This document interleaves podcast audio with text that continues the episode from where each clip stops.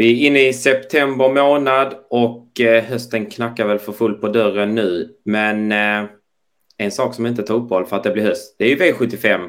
Och vi ska göra ännu ett 3S här där vi tar fram spiken, skrälloppet och chaset till lördagens V75-omgång som avgörs eh, på Färjestad. Med mig för att ta ut de här rubrikhästarna är Erik Törnros. Hur är läget?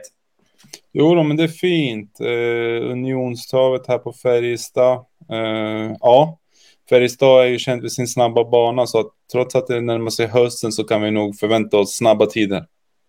Ja, vi får helt enkelt se här. Um, det är ju unionstrav här. Det kanske inte är lika hett som för några år sedan, men uh, har du någon uh, speciell känsla för unionstravet? Nej, inte jag.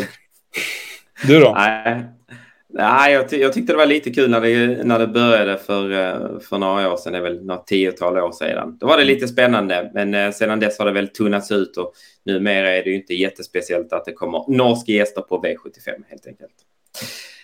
Um, ska vi inte hålla lyssnarna och tittarna på halster utan ska vi köra igång? Absolut. Då gör vi det. Här kommer spiken.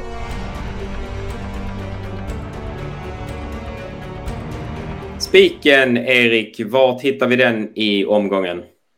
Eh, den hittar vi direkt och vi kommer spika nummer två, Always a Pleasure, som har visat väldigt fin form här på slutet. Eh, men senast blev det galopp eh, in, i, in på upploppet och sannolikt så var det segern som rök där och förklaringen var att han var, helt enkelt var för pigg.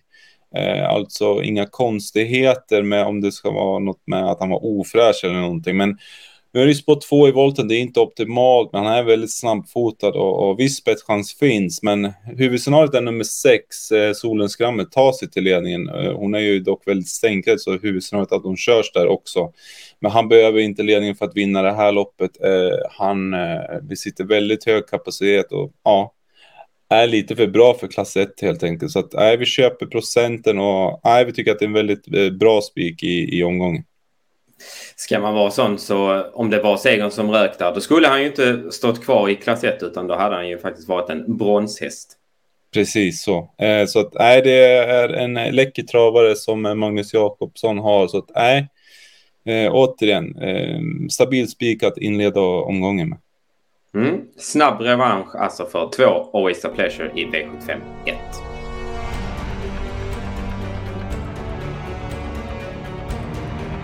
Spiken avklarad. Då går vi till nästa rubrik och det är ju skrälloppet. Eh, vad hoppas vi och tror att det kan skrälla?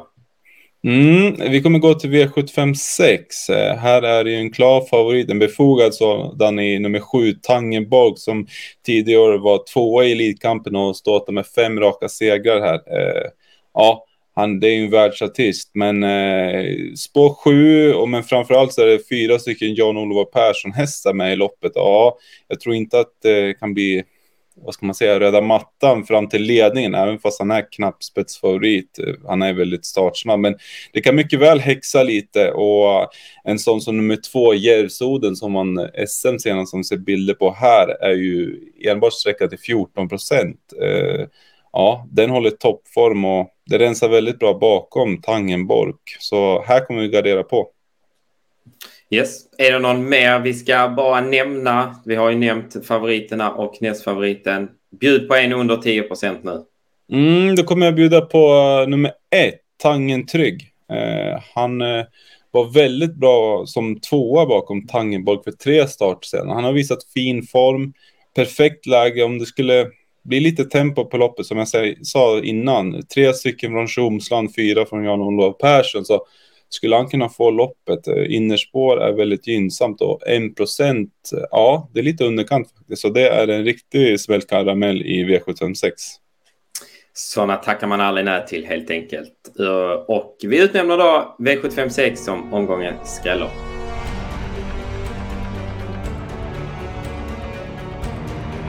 Allting har ett slut och så även detta program. Vi är framme vid den sista rubriken och det är ju omgångens chas. Erik, vem är omgångens chas enligt oss? Mm, då kommer vi gå till V755 och kommer chasa nummer 8, Chebamil. Ja, nu gjorde det helt okej okay som, eh, som trea senast bakom eh, eh Nova Mairon. Men eh, spår åtta nu. Eh, silverdivisionen, Stona brukar ju ofta stå väldigt bra in i det här loppet. Men, ja, hon har tjänat eh, 2,3 miljoner. Det är ju mer än vad hingstarna och alla kan ha tjänat. Men om man tar till exempel Black Flash Bar där som har tjänat nästan 9 miljoner så är det en viss skillnad. Då. Ja, det är ingen raket från start. Eh, spår 8. Eh, ja, det medför lite positionsproblem. Så nej, vi tror inte att hon går runt ett sånt här fält. Så att, nej, det är omgångens chans. Um, sträcka på 10 procent när vi spelar in det här eh, och som ni förstår så har vi ju andra bud eh, i loppen som är sträckade till betydligt lägre. Ska vi bjuda på en sån och vara lite snälla så här när det vankas höst? Absolut. Eh, då kommer jag stormvarna för nummer sju, Callisto. han var ju helt rå där för två starter sedan han hängde i tredje spår hela vägen och, och var knappt slagen. Sen senast så galopperade, tog han lite korta galoppsteg från start, men ja, vi ser ju avslutningen här över upploppet och när de rycker tussarna att ja, det är en väldigt, väldigt fin speed han har. Spår 7 är väl sådär, men eh, det kan mycket väl lösa sig och bara 2-3 procent är, är, ju klart i underkant. Och det som är speciellt här också att han slipper Salvatore Lungo. Han får Carl-Johan Jeppsson i, i sulken och ja, det är ett väldigt stort kuskplus. Så att nej, Callisto är eh, en häst man inte får missa. Hellre Callisto än Kebamil helt enkelt. Absolut. Yes, då var vi då klara. Vi summerar eh, veckans 3S så här. Vi, eh, omgången Speak eh, hittar vi i första avdelningen i häst nummer två, Always a Pleasure. Skrälloppet hittar vi i V75 6 där vi tycker att eh, sju Tangenborg har för mycket streck och vill eh, stormvarna för ett Tangentrygg. Sen har vi då omgångens chas. Då backar vi bandet till V75 5 där åtta Kebamil riskerar positionsproblem och är alldeles för hårt betrodd. Passa upp nummer sju, Callisto där istället. Tack för att ni tittar och lyssnar.